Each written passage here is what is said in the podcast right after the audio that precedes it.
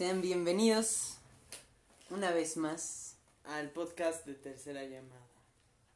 Este, hoy traemos un tema que ya habíamos anunciado, ¿no? Un tema, pues del cual habíamos hablado superficialmente, pero queríamos profundizar al respecto con una persona que eh, supiera más sobre el tema, ¿no? Sí, bueno, que, que le quedara más el tema, ¿no? Claro, porque además,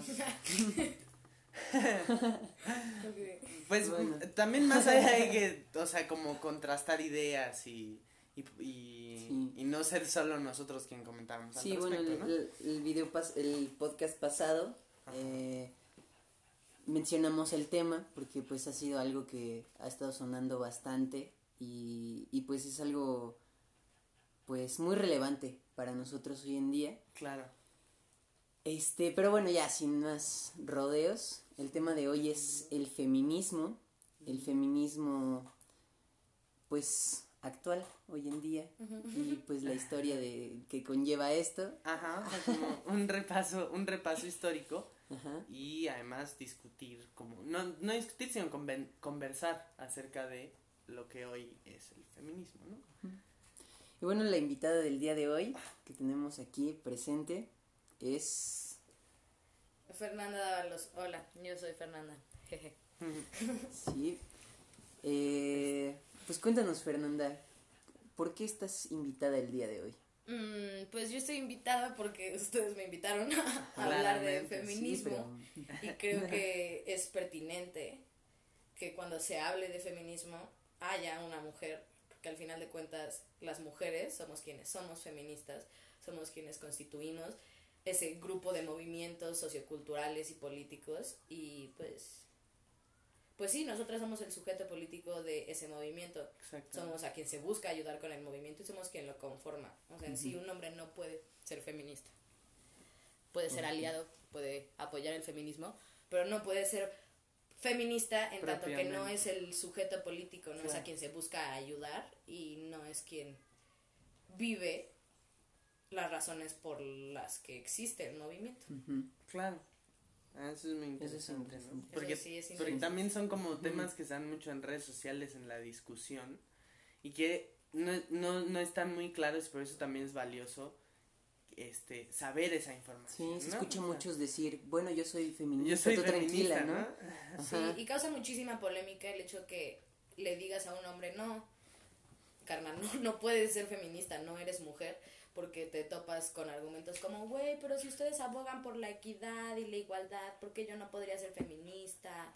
El feminismo también toca el tema de las masculinidades, yo las apoyo, pero pues no, no es tan sí. sencillo. Sí, justo estaba viendo un video hace rato de, de unas españolas feministas eh, y decía justo eso, ¿no? Que iban a hacer una huelga y no sé qué y dijo, y amigos hombres, por favor, antes de cualquier cosa, lo que tienen que hacer es apoyar a las mujeres a que, a que lleguen a estas huelgas, a que lleguen a estos movimientos y ya después, si quieren, pueden entrar a los grupos de huelga mixta sin tomar el protagonismo y ya. Sí, claro, el tema del protagonismo también es, es crucial para las mujeres feministas que vemos justo estas conductas de los hombres de tratar de autodenominarse eh, feministas. Am, porque es como... Bueno, yo, yo lo veo así. Eh, en el feminismo yo he encontrado mujeres que se han vuelto de alguna manera mi familia, que me han apoyado cuando nadie más lo ha hecho. Y es un lugar seguro, ¿no?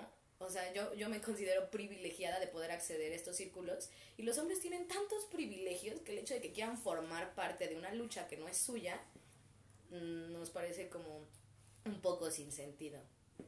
Y sí, también, también va por ahí sí.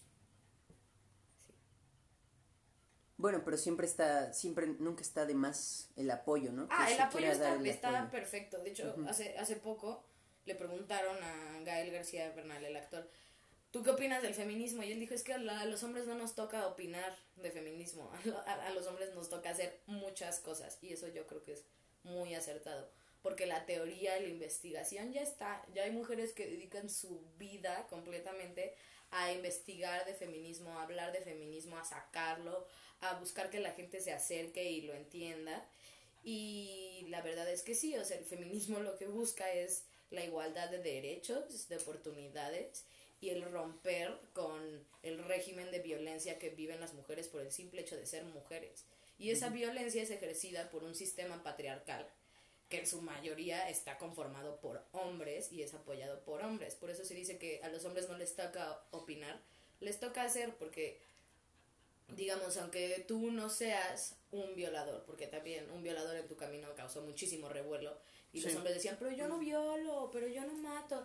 Sí, pero tú eres el primero que solapa a artistas machistas, amigos machistas, porque yo sí he visto mujeres decirle a un hombre en una reunión, oye, ese chiste ya no va, pero pocas veces he visto que un hombre anteponga sus amistades y sus intereses propios por el bien del feminismo, aunque se autoproclamen aliados o feministas. Entonces eso, eso también es algo importante, ¿sabes? Tú no tienes que ser quien ejerce directamente la violencia sobre una mujer para ser parte del problema. También por eso es, es difícil que un hombre sea feminista, porque incluso como mujer feminista caes en, en conductas machistas, porque es algo que está muy, muy, muy dentro de nosotros como, como sociedad, ¿no? O sea, por el simple hecho de ser mujer tampoco eres feminista. ser feminista conlleva estudio y también tienes que tienes que saber de alguna manera reestructurar tu manera de pensar y tu, tu manera de actuar, ser consecuente con lo que piensas y apoyas y con lo que haces. Pues es muy difícil, pues es imposible que un hombre sea feminista, porque un hombre no sufre como una mujer la violencia machista. Claro que la violencia machista repercute eh, hacia los hombres en el tema de masculinidades, pero ah, es otro tema. Es, es, es, es otro tema, ¿no? es, es, otro tema que se abrió gracias Otra lucha al feminismo. y, y, eso es algo que sí les toca a ustedes, ¿no? Yo hoy tengo una pregunta. ¿Los transexuales, queer, todo eso, entran dentro del feminismo? hay muchos tipos, ¿no? De feminismo. Justo hay tipos de feminismo.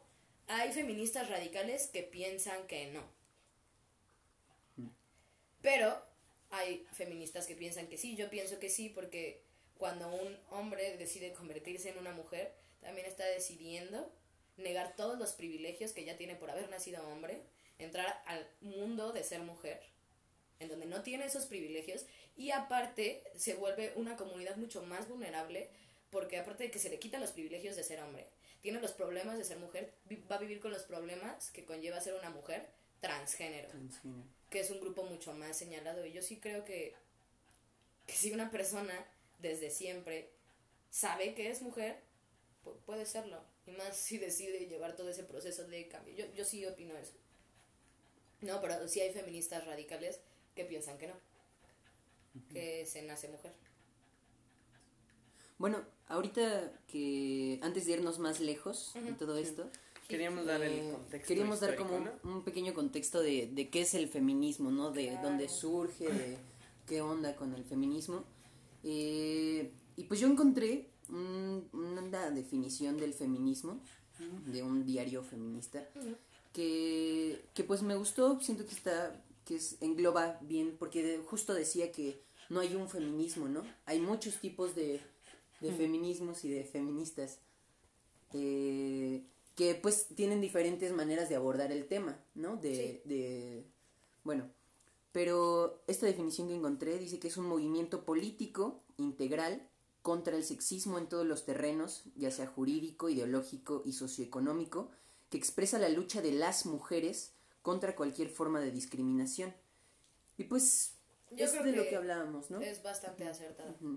Jurídico, justo. Bueno, esto viene, conlleva la historia del feminismo, ¿no?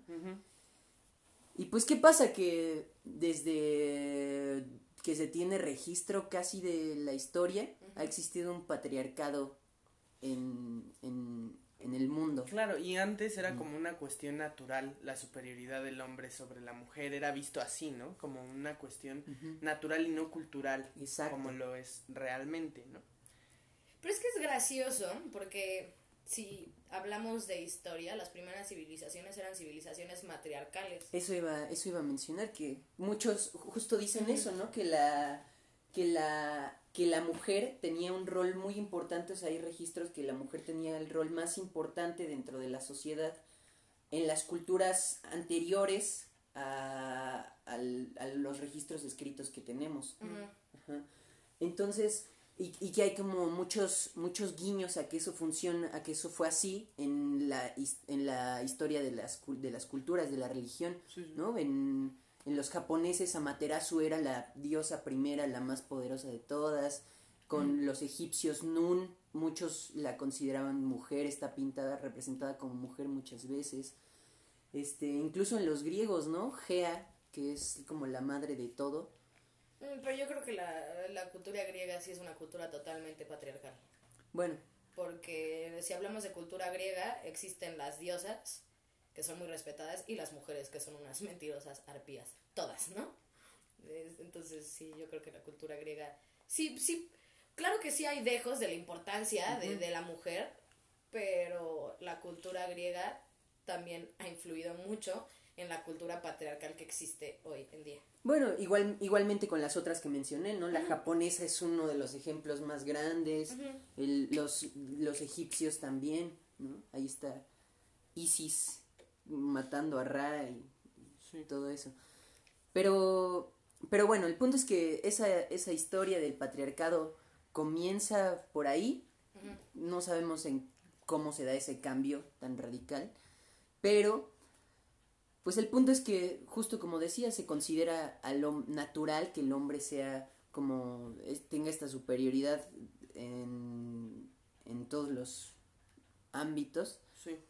Y no es hasta el siglo XIII, bueno, dicen por ahí que los inicios, los indicios más antiguos están en el siglo XIII con una señora que se llamaba Guillermín de Bohemia, que buscaba una iglesia para, solo para mujeres, ¿no? Sí. También ahí dicen que por ahí las predicadoras y las brujas podrían tener algo que ver, pero bueno, eso es como lo más, lo- los indicios más, más antiguos. Y no es hasta el siglo XVIII, con la Ilustración, la Revolución. Francesa, que tenían una ideología igualitaria, que decían, bueno, es, es base, todos somos iguales en esta sociedad y no sé qué, pero ¿dónde dejaban a la mujer? ¿no? La hicieron a un lado en toda esta Revolución Francesa. Pues sí, a la Revolución Francesa también nos, eh, nos tendríamos que remontar cuando hablamos de derechos humanos De y los derechos, derechos humanos, civiles, ¿no? exacto. Sí, porque justo, o sea, uno de los resultados de la Revolución Francesa fue que existían los derechos del ciudadano Exacto. La Declaración de los Derechos Ajá. del Hombre y del Sí, Ciudadano. y se exime ahí totalmente a la mujer. La Ajá. mujer no era considerada parte de la ciudadanía. Y justo de eso se da cuenta Olimpia de Gu- Gush, Olim- Olympe Ajá, de Gouges, de Gouges. Que escribe justo la Declaración de los Derechos de la Mujer y de la Ciudadana en el 91 y muere guillotina. Sí, pues sí. Sí. Eh, igual, igual, igual está Mary Wollstonecraft, que es la mamá de Mary Shelley, la escritora de Frankenstein. Frankenstein. Ajá, que ella escribe también la Vindicación de los Derechos de la Mujer en, 1900 en 1792.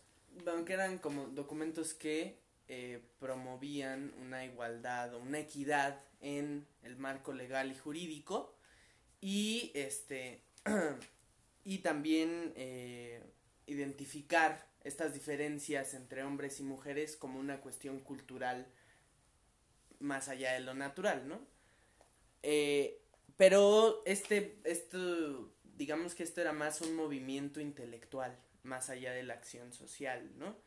Y podemos eh, decir que hubo, o sea, que para que, o sea, para que eh, se introdujera esta cuestión de la acción social eh, y de la protesta, tendríamos que irnos al sufragismo, ¿no? Que es como otra corriente. Porque incluso, bueno, de esto primero estaba leyendo que hubo muchas medidas represivas, como bien mencionabas, Olim- Olympe de Gouges, por ejemplo, murió en la guillotina, ¿no? Este se les negaron derechos civiles y políticos. Por ejemplo, el Código Civil francés este establecía cosas como la, obed- lo- la obediencia que tenían que tener las mujeres eh, con sus maridos, eh, otra vez que no había derechos para las mujeres así como para los hombres. Y me llamó mucho la atención por lo, lo influyente que es la cultura francesa o lo influyente que ha sido políticamente la cultura francesa en muchos ámbitos. O sea, este Código Civil francés se aplicó en toda Europa. E igual aquí, por ejemplo, en las culturas latinoamericanas no somos eh, una cultura de primera mano porque de primeras hubo un intercambio muy fuerte con otras muchas, ¿no? Y entonces, por ejemplo, eh, conceptos como la democracia, que provienen de Francia, se aplicaron aquí. Y muchas, y, y, mucha de la, la, ilustración motivó muchas eh, guerras de independencia. Entonces, eh, que se haya publicado este Código Civil francés, pues implicaba que eh, no solo se iba, eh, no solo estas cuestiones represivas se iban a ver en Francia, sino alrededor del mundo, ¿no? Porque pues, esta es una de y las dicho y dicho eh, había visto que en el código en ese código civil que lo escribió Napoleón no o... Mm, el, lo, el, nombre o sea tenía un nombre que era como no sé qué Napoleón de Napoleón Bonaparte pero no, según yo no es de su autoría. Ah, okay. pero pero bueno yo vi que ahí justo en este código civil alega, legaban a la mujer a, a que tenía que obedecer totalmente al hombre no entonces uh -huh ¿Cómo, ¿Cómo, esto, o sea, si, se, si llega a todo el mundo y se vuelve el documento de, del Código Civil, no Ajá. sé, este, pues desde ahí ya está como el peso que le, que le dan. Sí, pero, o sea, hay que entender que el documento no es lo que denota, pum, el estallido de la represión femenina. Está no, la represión femenina. Uh -huh que existen documentos en los que se exime de la calidad de humano a la mujer. Claro. Sí, pues desde los mismos griegos, ¿no? Uh -huh. Uh -huh. Y. Y pues. Sí. Entonces, ese es el tema, que existen ese tipo de documentos porque las conductas patriarcales ya son algo intrínseco en todos nosotros. Claro. En todos, y, y eso es lo complicado, ¿no? Hablar de mujeres tan importantes como las que han mencionado y pensar que aún así ellas vivieron bajo un régimen patriarcal y tenían relaciones fuertemente violentas con sus con, con, con los hombres más cercanos, ¿no? Y es, es, es fuerte hablar de feministas importantes porque, por ejemplo, si tocamos el tema de Simone de Beauvoir y después investigas más sobre, sobre su vida, te das cuenta que aunque, aunque ella sí es una de las feministas más importantes, vivió bajo la violencia total de Sartre y era abusada psicológicamente de, maneras tremendas, ¿no? Entonces es, es, es muy duro hablar de, de, feminismo porque justo cuando, cuando das la definición de, de feminismo dices que es un movimiento político integral. Y al decir integral quiere decir que entran otras pues, pues, otros aspectos dentro de lo político, que lo político sí es ahorita lo, lo más importante, porque aunque ya están habiendo cambios en la sociedad, necesitamos que haya, que haya cambios más arriba, ¿no? ¿Me explico? Uh -huh. Al decir eso. Y, y lo integral se refiere justo a todas las demás, pues, conductas y todas las demás um, ramas que existen en nuestra sociedad en las que se aplica el feminismo, como en lo personal, en lo cultural, que es muy, muy, muy importante. Entonces creo que es importante recalcar que sí es un, movi es un movimiento político integral, que claro. va de la mano con muchas otras cosas.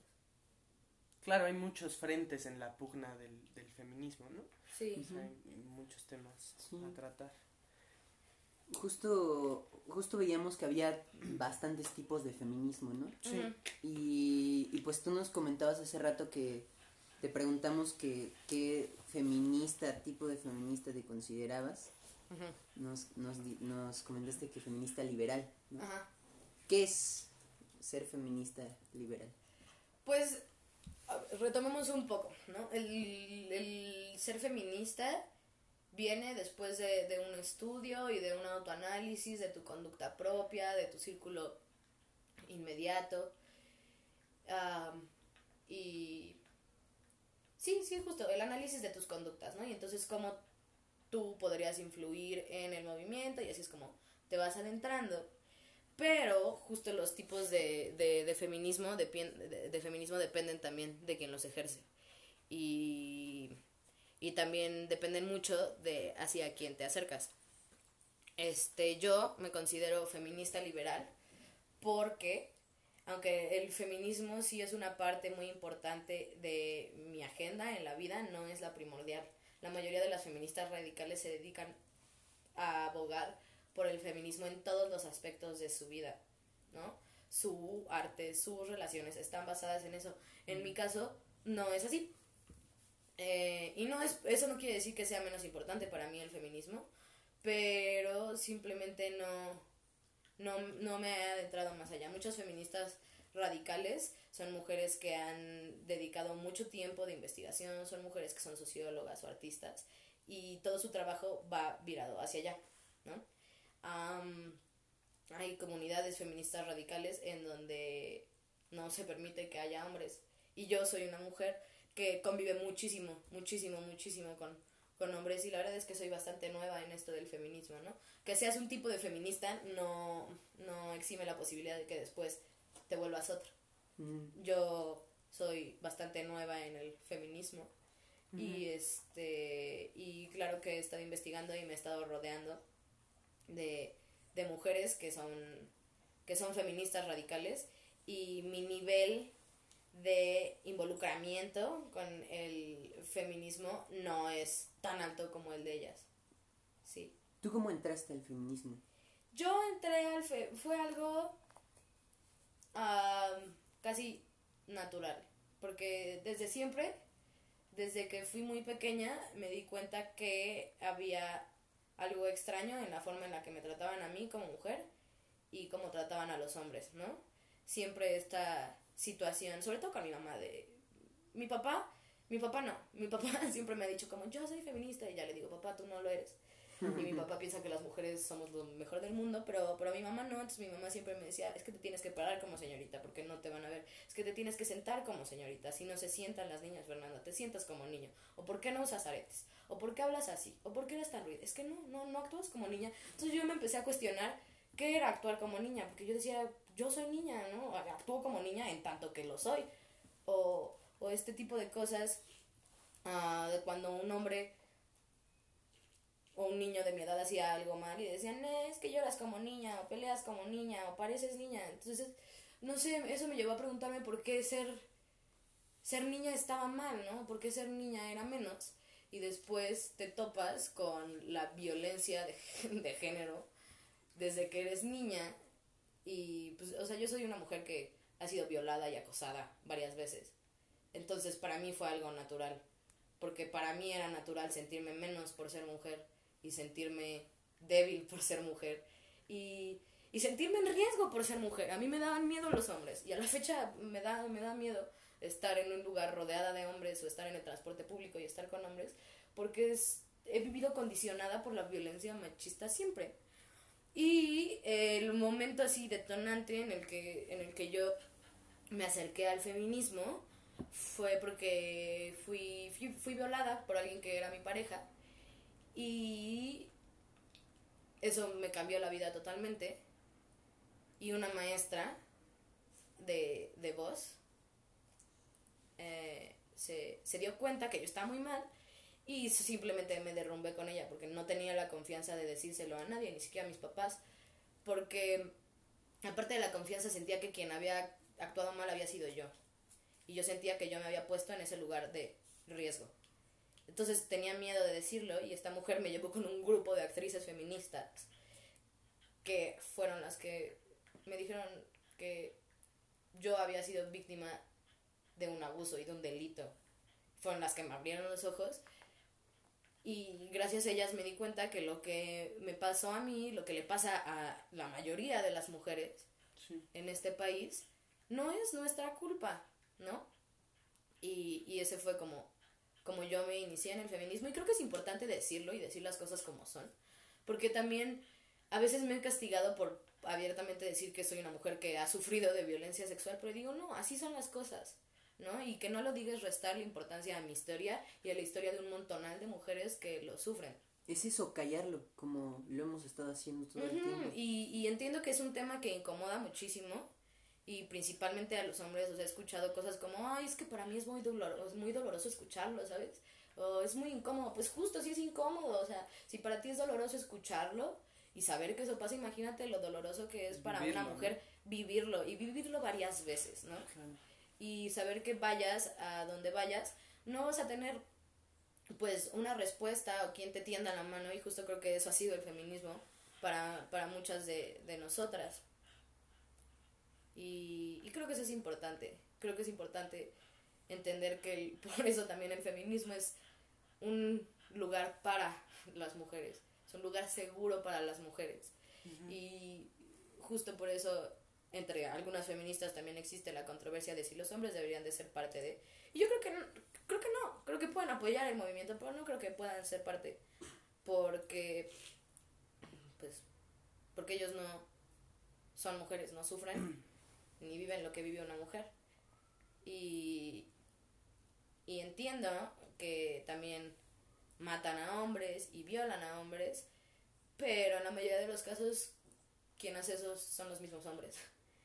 Y, y, ahí se entran en, en, en, temas mucho más profundos del feminismo, que es el por qué un feminicidio es un feminicidio y no un homicidio.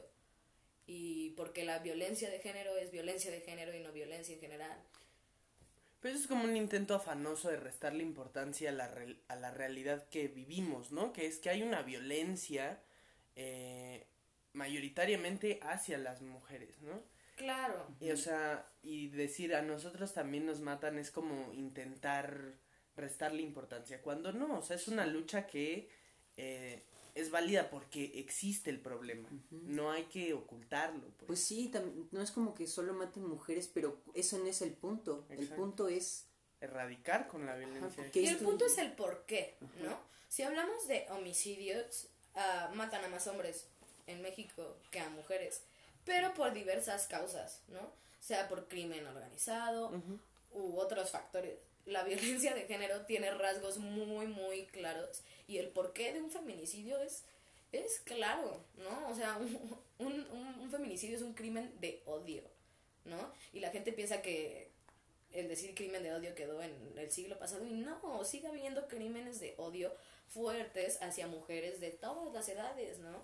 Y por sí. eso se dice que no es la culpa de nosotras por lo que vestíamos, por dónde estábamos, porque ves, o sea, ves noticias de feminicidios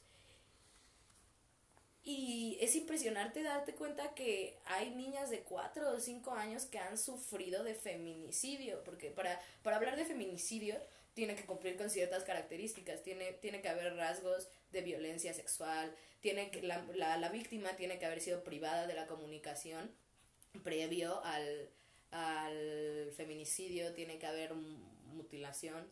Uh -huh. y, y es tremendo darte cuenta que eso lo sufren no solo las mujeres, sino también las niñas, ¿no? Que por el simple hecho de nacer mujer ya seas, pues, propensa a sufrir un crimen de odio es, es terrible, ¿no? Y pues si nos vamos como abriendo un poco más, no solamente somos propensas a sufrir crímenes de odio, pero somos propensas a tener un trabajo mal pagado, a tener pocos derechos laborales, a ser acosadas todo el tiempo, a ser condicionadas por nuestro comportamiento, por nuestra manera de vestir, por nuestra manera de pensar, por nuestra manera de hablar, porque justo qué es sentarse como señorita, ¿no? Uh -huh. ¿Qué es verse como señorita? ¿Qué es pensar como una señorita? ¿Qué es hablar como una señorita? Es, es, es bastante fuerte porque justo desde que somos pequeñas nos enseñan y, y, a la fecha sucede, se les enseña a las niñas pequeñas a cuadrarse ante lo que dice o hace un hombre, ¿no? Uh -huh. ¿Tú crees que ya está, que, que sí se puede dar el cambio? ¿Que ya está surgiendo un cambio? Sí. Sí. Sí, yo creo que sí. Y no sé si es porque soy muy optimista, pero mm, creo que sí. Creo, creo que sí, porque por primera vez en mucho tiempo las mujeres están siendo escuchadas y se le está dando importancia a lo que estamos haciendo.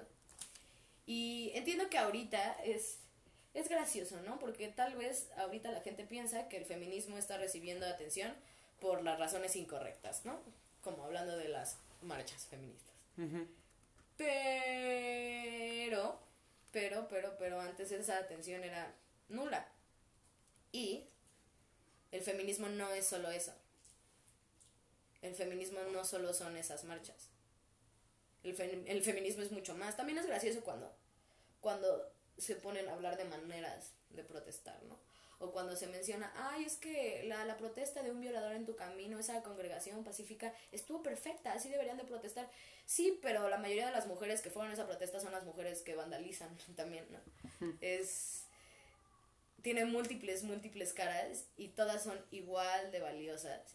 Y justo esas mujeres que van y vandalizan son las mujeres que están consiguiendo que se castigue a quien viola, que se castigue a quien mate, que se hable de feminismo en esferas más elevadas, en las que antes ese era un tema que no se tocaba. Y justo yo creo que esas, esas mujeres que rompen, pintan y queman, son las mujeres que están haciendo que se hable de feminismo, porque esas, por ejemplo, son feministas radicales.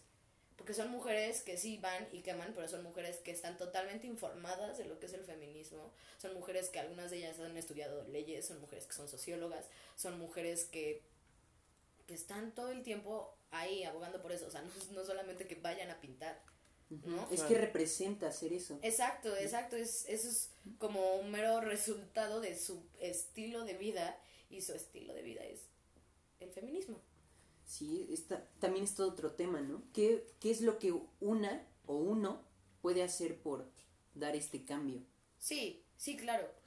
Yo quería tocar también el tema de, o sea, como hay, hay, bueno, digamos un tema que podría parecer menos importante o menos prioritario, que es el, el tema de los códigos de comportamiento machistas, porque existe como la falsa idea de que la, la caballerosidad es un es un tema incluso hasta de respeto a la mujer, de, de feminismo, cuando pues al final tiene tintes machistas, ¿no? El, Ese tema. Eh, ¿Tiene alguna relevancia discutirlo? O sea, o ya, o sea, ¿tiene alguna relevancia cambiar ese tipo de, conductas que podrían ser respetuosas y ya, ya que se desarrollan más bien por cuestión cultural? Es que, híjole a veces es tan pertinente hablar de eso, es extremadamente pertinente. Porque justo la gente que, aunque un hombre no pueda, no pueda ser feminista, puede acercarse e informarse de lo que es el feminismo. Claro. ¿No? Yo no fui una, una revolucionaria en la época de la Revolución Mexicana y aún así es pertinente que yo sepa lo que sucedió. Entonces, es es, ah, me da mucho coraje porque cuando digo un hombre no puede ser feminista dicen, ah, pues nos están negando el conocimiento que es propio para ustedes. No, no es eso, es que no es eso. Y hablar de esas conductas me parece muy, muy importante porque... Uh, porque aunque no es la necesidad primera del feminismo, cambiar eso, es muy importante que se cambie para llegar a la, a la primera necesidad, que es que no nos maten y no nos violen, que podamos tener una vida digna sin importar si somos mujeres. Ah, pero justo esas son las conductas que de manera individual puedes, puedes ir cambiando. Y, y también es triste y es devastador, ¿no? Empezar a hablar de feminismo y dicen, ah, pues lo que quieren es equidad, entonces, o sea, pues ya nos podemos agarrar a putazos, ¿no? Entre mujeres y hombres. Y es que no es por ahí. Porque es, es muy triste que piensen que, o sea, que el primer privilegio que, que, que, nos van a dar es el privilegio de que ejerzan más violencia sobre nosotras, ¿no? Claro. Es justo por lo que se está peleando, pero al hablar de, de, de caballerosidad, creo que es es, es cuestión de autoanalizarse y darte cuenta de por qué lo haces, ¿no? El, el en verdad por qué estás abriéndole la puerta primero a una mujer o le estás cediendo tu asiento si en tu círculo de amigos estás mandando fotos de mujeres o haces bromas machistas, ¿no? Creo que es algo que se trata de ser consecuente con tu manera de pensar y de actuar también. Y, y justo el darte cuenta por qué ¿por qué lo haces, no? Porque sí que bonita la caballerosidad, pero no te convierte un caballero el tratar bien solo a una mujer con la que te quieres acostar, ¿no? Claro. o eso no te hace aliado. Mm. El tratar bien a una mujer, órale, qué padre es, así debería de ser con todas, ¿no? Y, y por eso hemos llegado a un punto en el que en, en, verdad no nos importa que carguen nuestras cosas o que nos abran la puerta del coche, porque eso es un eso es una fachada, porque en verdad no nos respetan, ¿no? O sea, a mí de qué me sirve que me abras la puerta, cabrón, si después me vas a ver las nalgas, la, la verdad, ¿no? Que no es así siempre, pero es... Pero es... Es complejo, porque justo es, es una fachada. Yo, las personas más caballerosas que conozco, que le ceden el asiento a las mujeres y así, son personas fuertemente machistas. Claro. ¿No? Que sí piensan que que justo hay que hacer eso porque la mujer es delicada, porque la mujer no puede, ¿no? Y, que la mujer debería de estar en, su casa siendo delicada. Y no, hay muchos tipos de ser mujer y ahorita lo que menos nos importa es, es ese tema.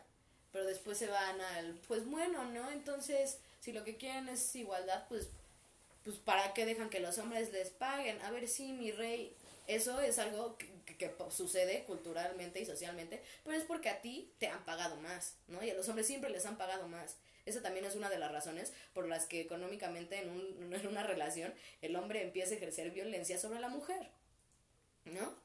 Y justo, o sea, es, es, no sé, porque es triste, pero me da risa, pero me enoja que justo cuando hablas de feminismo, los hombres, la mayoría de los hombres, a lo primero que se van es al, restarte ciertos aspectos que ellos creen que son privilegios. Así de, ah, sí, vamos a hablar de igualdad, pues entonces nos podemos agarrar a madrazos y te voy a dejar de pagar las cosas. Porque es como justo así de, ah, bueno, gracias, qué bueno que el feminismo te esté dando la oportunidad de ejercer más violencia sobre mí. Eres increíble. es, es, justo eso, por eso, sí, es, es una cosa de mucho autoanálisis. Ah, yo tengo una duda. ¿El feminismo busca la equidad de, del, del género? La equidad del... Sí. Sí. Pero no podemos hablar de una igualdad total. No. claro. No creo que podamos hablar de igualdad porque definitivamente no somos iguales.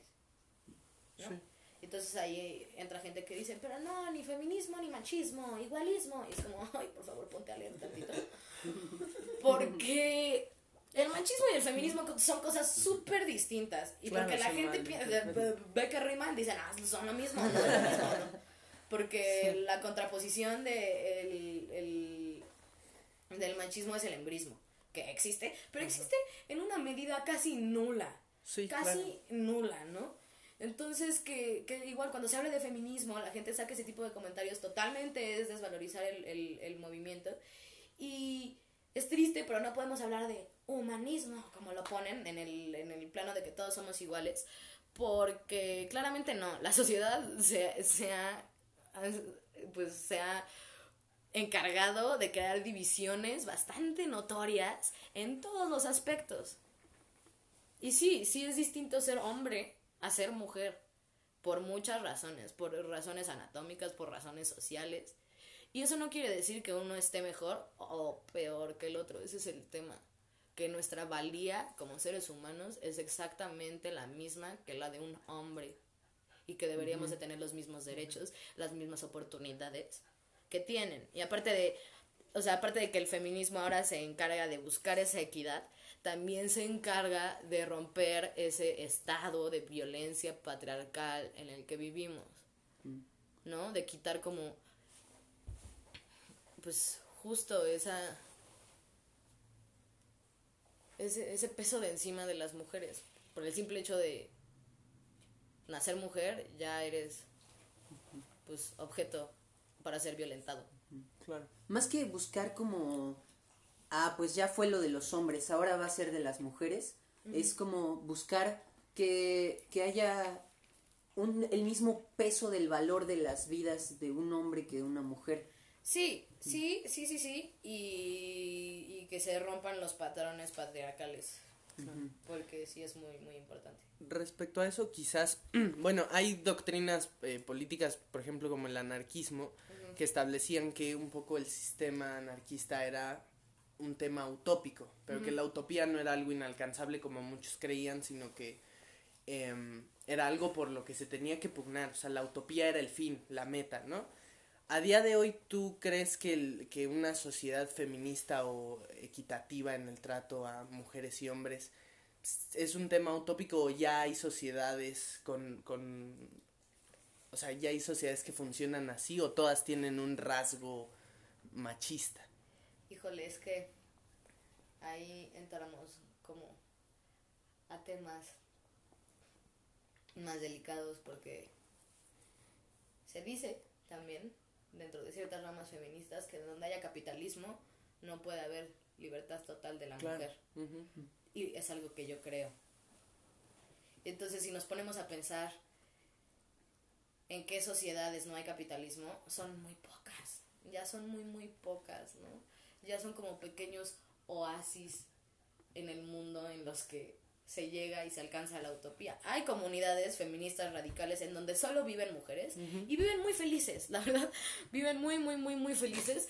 Y, y es justo, ese, es otro, ese es otro tema que nos preguntamos las feministas, como, es que sí, sí quiero eso, quiero vivir en esa utopía en la que mi vida es valiosa, en la que tengo los derechos que quiero, pero ¿por qué tendría que negarme a mí misma el querer ser parte de una sociedad, no? Claro.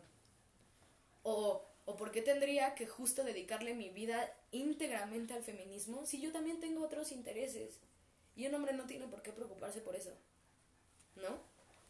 Es, es, es complicado. Pero sí, sí hay sociedades en las que el feminismo ha trifado, pero son muy pocas. Muy, muy, muy, muy pocas. Y justo lo que se busca es... Que sea universal, ¿no? Ajá. Pero en el tema del capitalismo, si te pones a pensarlo, pues sí, la mayoría de los grandes CEOs y empresarios son todos hombres. Claro. Y son, pues, hombres que han estado en el poder desde hace mucho, mucho, mucho, mucho tiempo, que justo ven a la mujer como un producto y no un posible consumidor la mayoría de los, la mayoría de las veces, ¿no? O sea, basta con abrir una revista y ver la diferencia entre lo que se le vende a un hombre y lo que se le vende a una mujer. Incluso hablando de, de, cualquier tipo de revista, ¿sabes? O sea, el, el, el machismo no, no es exclusivo de una clase social. Porque se piensa que, pues sí, en la clase media y baja, claro que va a haber machismo, ¿no? Son unos salvajes. Claro. Pero en la clase alta también.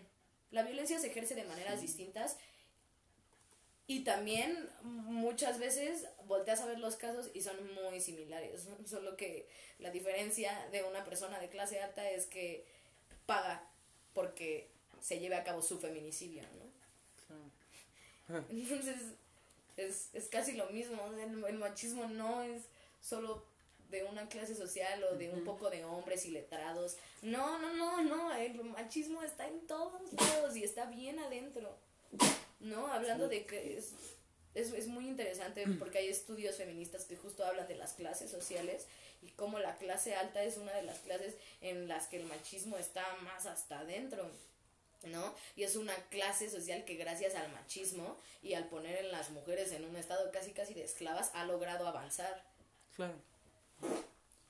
Sí. Sí, justo, justo pues en, ah, yo vi que había un feminismo que era como el feminismo social, ¿no? El, que surge con el socialismo y justo dice eso, que la mujer, o sea, si ya el proletario Al está proletariado mal, del proletariado. sí, la ¿no? mujer es el, la proletaria del proletariado. Y justo, uh -huh.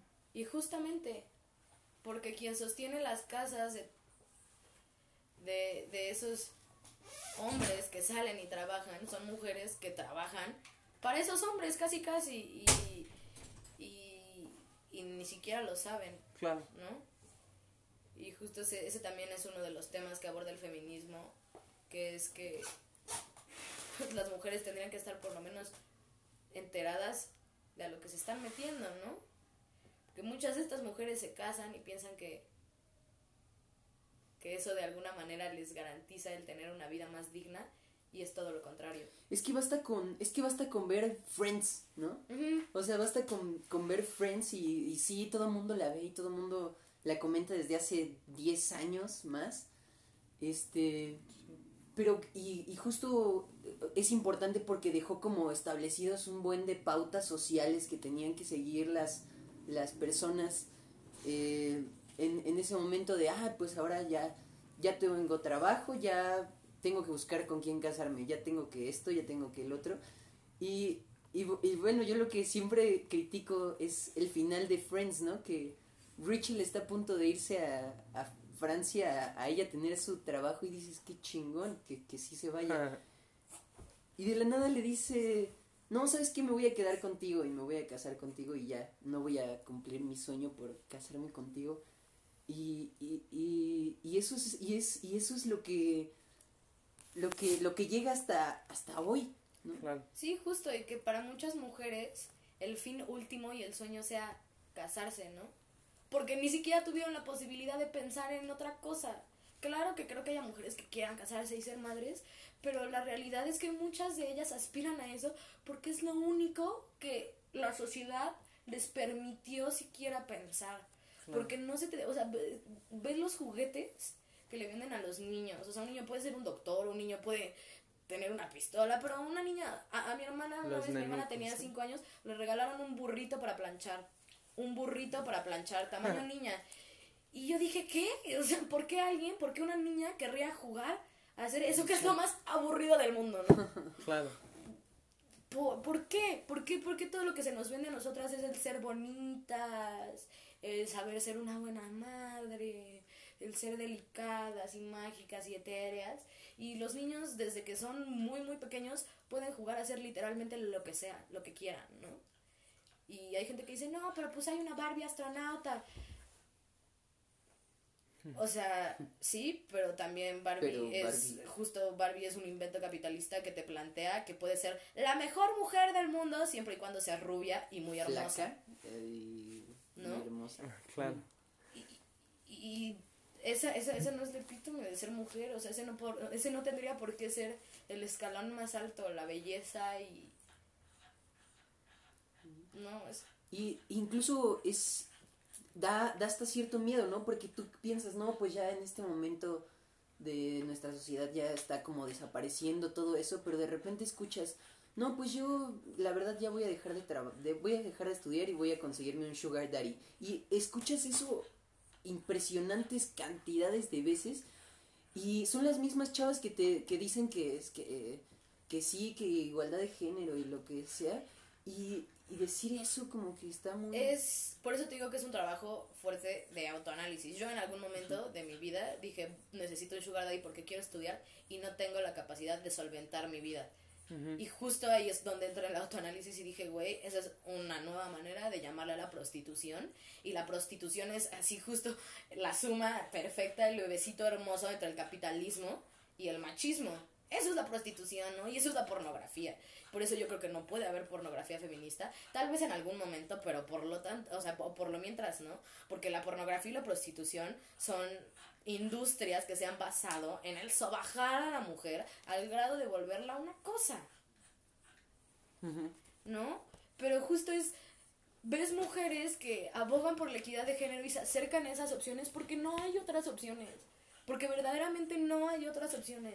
Amigas que estudian, que ya están estudiando, ya están en la, en la carrera y sus maestros deliberadamente las ponen en un escalón más bajo que sus compañeritos varones. Claro. ¿no? Casas de estudio que se supone que son el, el lugar ideal para cultivar la mente, son lugares en donde se ejerce una violencia de género a tal grado que te da miedo entrar a una escuela, ¿no? A mí me ha pasado que digo, me quiero meter a estudiar, pero eso sería de alguna manera mentirme a mí misma porque estoy entrando a una institución que solapa violadores, que solapa acosadores, que tiene eh, miembros machistas así en el núcleo, que, que son quienes las dirigen. Pero después digo, ¿por qué yo tendría que negarme mi derecho a ser educada simplemente porque hay otras personas que están más arriba de mí, que son las que se están equivocando? Por eso es muy fuerte. Por eso yo siento que es muy fuerte señalar mujeres y decirles como, sí, tú estás hablando de equidad de género, pero aún así estás pensando en tener un sugar daddy. Sí, porque hemos sido condicionados toda nuestra vida para eso y llevamos poco tiempo siendo conscientes de que valemos algo. Y por eso es, es, es muy duro. Es, es muy duro, por eso es muy duro el darte cuenta que no solo porque digas que eres feminista ya lo eres. Por eso es, es, es muy duro darte cuenta que ser feminista es estar peleando constantemente contra un montonal de cosas, ¿no? Contra amigos y familiares y contra ti también todo el tiempo y contra paradigmas sociales tremendos que los ves y son tan grandes que te dan pavor y de repente si dices, no, pues mejor voy a regresar al status quo en donde pues, todo era más sencillo. Pero mi vida sí era mucho más miserable cuando yo pensaba que no valía nada. Y cuando pensaba que mi palabra no valía. Y cuando pensaba que mi palabra no tenía por qué ser escuchada. Porque venía de la boca de una mujer. Y justo creo que ahorita por eso es mucho más importante escucharnos. Y claro que hay contradicciones en el movimiento. Y claro que hay feministas que se contradicen. Pero, güey, yo creo que lo más importante es como darnos chance ahorita. Venimos de miles de años de ser cosas, de ser sobajadas y de pronto nos damos cuenta que podemos ejercer nuestra libertad, nuestra capacidad de decidir, de hablar. Es también también es como algo difícil de tragar y asumir. Claro. Y, y creo que ahí también radica la diferencia de por qué, o sea, bueno, radica la razón por la que un hombre no puede ser feminista. Feminista. Mm. Yo te quería preguntar, ahora estaba leyendo un, un libro, bueno, un debate entre dos, bueno, una activista social y un economista y hablaban de globalización. Y en algún punto, eh, bueno, esta eh, mujer se llama Susan George, este, que hablaba de la acción social, se deslindaba un poco de estos eh, black blocs, o sea, de estos grupos de encapuchados y encapuchadas que tienen, digamos, eh, rasgos eh, violentos, ¿no? Al, al expresarse. Y es como una polémica que ha crecido mucho últimamente con este tema de, de las movilizaciones feministas. Ujú. ¿Tú crees que, dada la gravedad del problema de violencia de género, eh, las soluciones y, y- y las marchas eh, tienen que ser radicales porque se requiere un cambio radical en la sociedad? O, o con esfuerzos reformistas se puede eh, conseguir eh, Yo un creo que ahorita estamos llegando a un punto en el que se necesita radicalizar aún más lo que se está haciendo. Claro. Porque lo vemos, ¿no? O sea, de repente Sheinbaum dice, sí, sí las estamos volteando a ver, feministas. Y después nos damos cuenta que senadores deslindan totalmente de la responsabilidad del, del feminicidio de su esposa al, al director de Amazon México, ¿no? Cuando se tienen todas las pruebas de que... Ay, perdón. de que eso es un feminicidio, ¿no? Él no la mató con sus propias manos, pero la mandó a matar después de golpearla, después de ejercer violencia psicológica, económica y de todo tipo sobre ella, ¿no? Entonces justo es como, o sea, es lo que siento que, que el gobierno está haciendo demasiado tibio, ¿no? Claro. Las feministas tal vez ya no lo somos y eso es lo que causa tanto revuelo. Pero justo, o sea, si nosotras estamos siendo tan poco tibias, si nosotras estamos siendo tan radicales y tan salvajes en nuestras peticiones, es porque así de urgente es que nos Claro. escuchen. Claro, y porque además es como difícil establecer posturas en esos temas, o sea, a los gobiernos les importa mucho el capital político sin, impor- sin importarles la relevancia social del problema. Por ejemplo, con lo, con lo del, con lo del aborto, que López Obrador prefirió no establecer una postura y decir "Ah, el diálogo, ¿no? Cuando hay cosas en las que no hay diálogo y tienen que ser decisiones ejecutivas, ¿no? A favor de eh, temas eh, de relevancia social, ¿no? Claro, y, y, y justo, o sea, que que el feminismo abarca tantos temas de relevancia social. Y es que eso es urgente, en verdad es urgente. O sea, tú ves las marchas que ha habido este año. El año pasado la mayoría de las marchas fueron pacíficas y no salieron en ningún lado. Tú ves las de este año y están en todos los periódicos de México como feministas, agresivas, causaron mucho revuelo. Pero si ves las noticias a nivel mundial, dice mujeres mexicanas se alzan en contra de la cantidad de violencia que viven todos los días. Porque todos los días matan de 9 a 10 mujeres. ¿No? Violan a una niña cada 5 minutos, a una niña, ¿no? Porque parece ser que a los hombres se les hace más importante cuando hablamos de niñitas, ¿no? Porque las niñitas, ellas no, pues no son mujeres, entonces ellas no son putas. Este, porque es que es, es así. O sea, y muchas veces tú hablas con incluso hombres que son aliados y dicen cosas del tipo así no, pues sí, pero es que sí estaba súper tomada, o sí estaba drogada, o es que, pues es que ella ha salido con un chingo de gente, bueno, ¿y eso qué? Ya fue su culpa, ¿no? Fue su decisión. Es, es muy fuerte ver eso y, y del tema de, o sea, creo que es un tema que, que ha sido muy criticado, el hecho de que las mujeres estén encapuchadas en las marchas, pero si tú ves, si tú ves los, te vas a Facebook y ves lo que le comentan a claro, mujeres protegen su identidad. Es, es por protección de identidad, claramente, claramente es por eso, porque no solo en la sociedad, incluso en los sistemas gubernamentales hay una e, e, es, es, terrible ser mujer, ¿no? Se hizo un censo de 100 mujeres que fueron detenidas por distintos delitos y a 32 de esas 100 mujeres las violaron y al 72% las manosearon los policías en su proceso de ser detenidas. ¿No? Y, y, lo peor es que hay gente que lo desvaloriza y dice, pues sí, pinches viejas, ¿qué estaban haciendo? ¿No? O sea, eh, hay, hay mujeres que son parte de ese censo que estaban robando algo de comer para sus hijos, ¿no? o que están en ese sistema por hacer cosas por hombres, ¿no? Claro. Por poner la cara por un hombre. Y, es muy fuerte. Es, es, es, es, muy fuerte. Y es muy fuerte que justo esa sea la única manera. Encapuchadas y haciendo ese tipo de cosas. Porque a mí que más me gustaría abiertamente ir a decirle a las personas que abusaron de mí que, que la verdad los odio, ¿no? Pero nos da pavor. Nos da pavor porque han destruido nuestra vida en tantos aspectos que ya no queremos arriesgarnos a que la, la destruyan una vez más, ¿no? Se critica mucho que en el Me Too las denuncias hayan podido ser anónimas. ok, pero creo que lo más importante es la denuncia en sí. Claro. No que la persona que decide hacerla de manera anónima esté teniendo que reformar su vida totalmente porque un cabrón decidió violarla. Y aún así la que se equivoca es ella, al no decir, ah, sí fue a mí. No, fue él. Y el problema es de ese lado y es lo que no se quiere ver. Sí, pienso que es bastante delicado. Jiji. Bueno, este. Vamos a cerrar ya con algo, ¿no?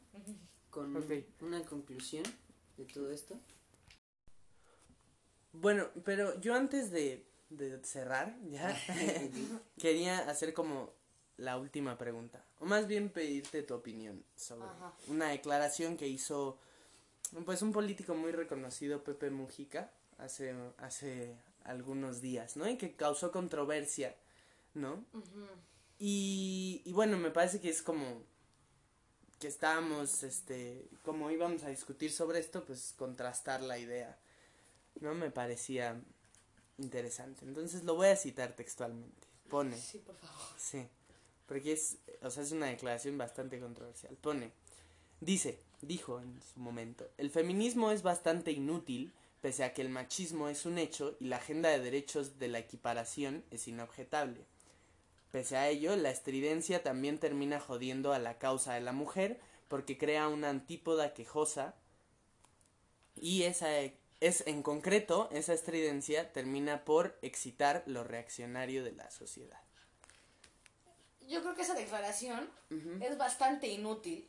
En tanto que él está creando la antípoda quejosa. O sea, si un funcionario público, un político, desvaloriza el movimiento, le da derecho a otra gente para que diga, sí, claro, el feminismo es una pendejada, porque esta persona importante lo está diciendo. Claro. No, yo creo que esa, esa declaración sí es bastante inútil. Y pues no importa, ¿no? Porque yo soy Fernanda Dávalos y pocas personas me van a escuchar decir esto, porque una persona tan importante diga eso es claramente machista, porque está abriendo la posibilidad de que haya más violencia, pero ahora justificada, porque este hombre importante dijo que el feminismo es inútil. Sí. En vez de abrir caminos, cerramos los pocos que ya hay. Claro. Bueno, ¿qué, así como para cerrar, qué dirías tú, eh, Fernanda Dávalos, mujer feminista, que, que podemos hacer, personas como tú, como yo, como Paolo, para pues contribuir un poquito a, a este movimiento? Yo creo que es súper importante que, que se toque eso, porque los cambios pequeñitos sí importan, ¿no? Muchas personas me han dicho, güey, pero yo no soy nadie importante, yo no voy a poder cambiar las leyes, pues mejor me la llevo tranqui.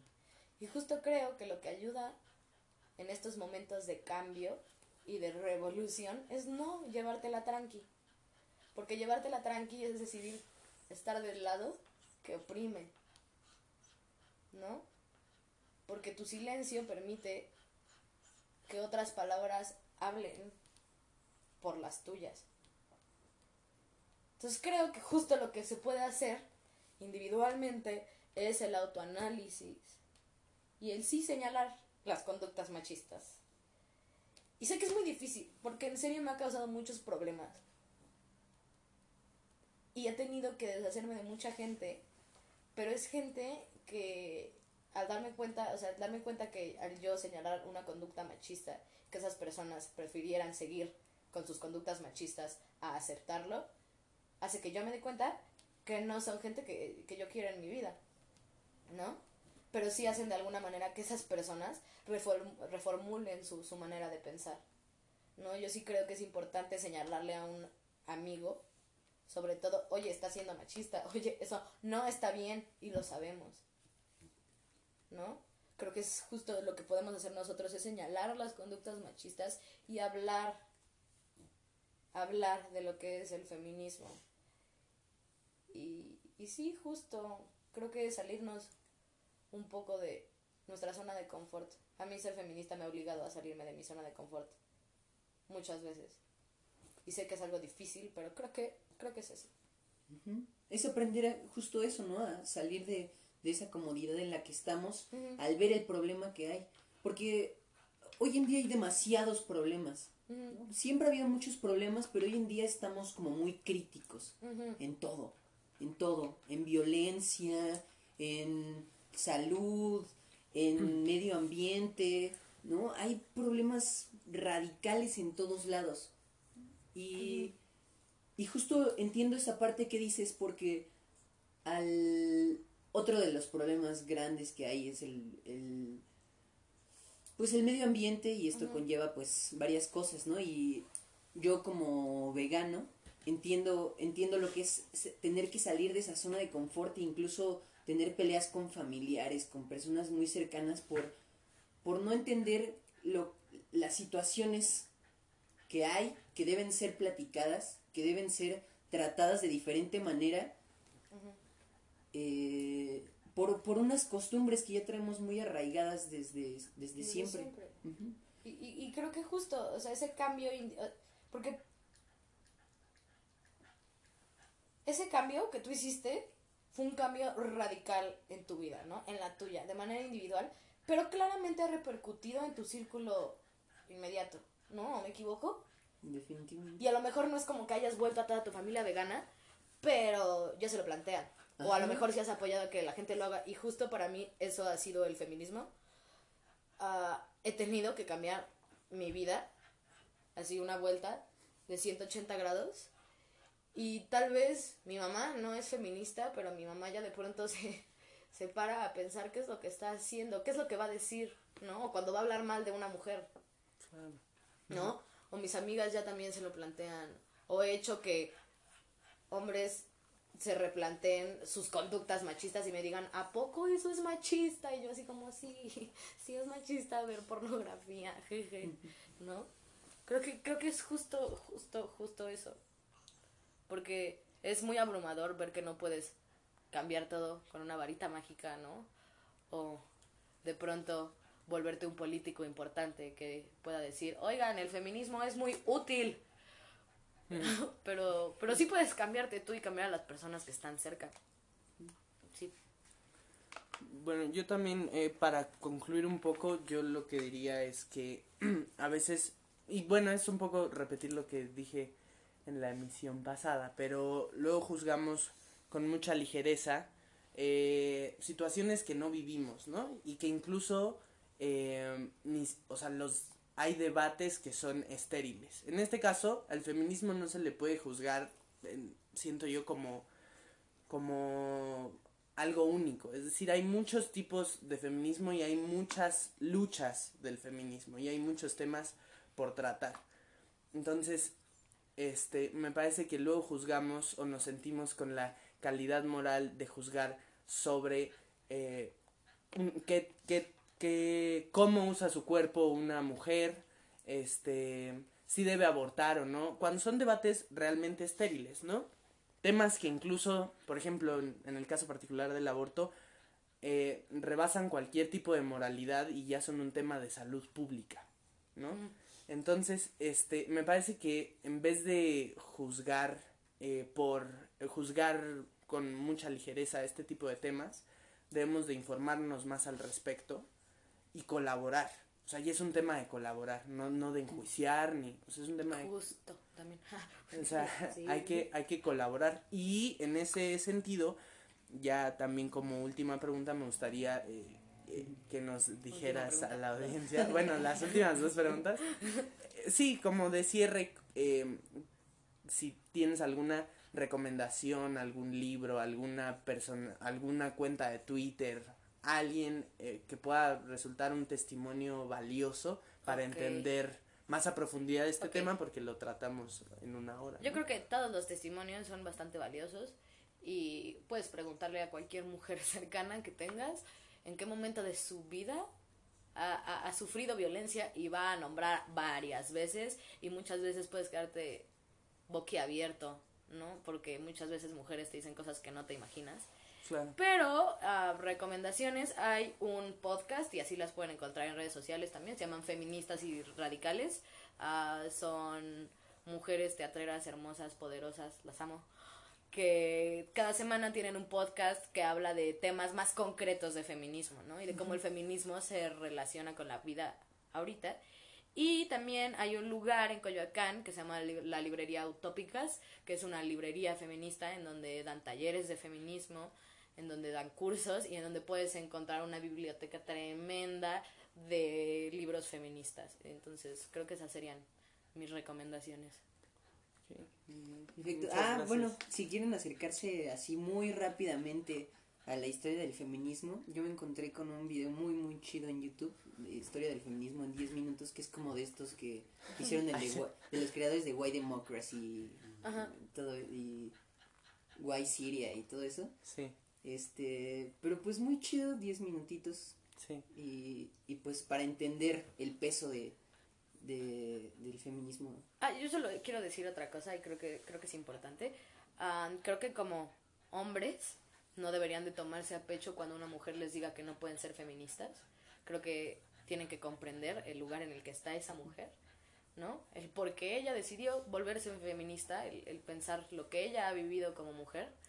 Y eso no, no hace que ustedes puedan decir como, bueno, ya no es algo que no me incumba. Claro que pueden investigar, claro que pueden leer sobre feminismo, claro que pueden adentrarse en eso y claro que pueden apoyarlo, ¿no? Y ya eso es todo. Perfecto. Pues muchas gracias por acompañarnos el día de hoy. Sí, muy brillante participación, este, estuvo muy productivo. Muchas gracias. este, pues ya no hay mucho más que decir. Eh, acudan a estos espacios que nos recomienda, porque al final tenemos la responsabilidad como ciudadanos de estar informados de estos temas. Sí, una Fer Davalups en Twitter. Twitter. Davaluns. Davaluns, eso. eso es muy buen Twitter.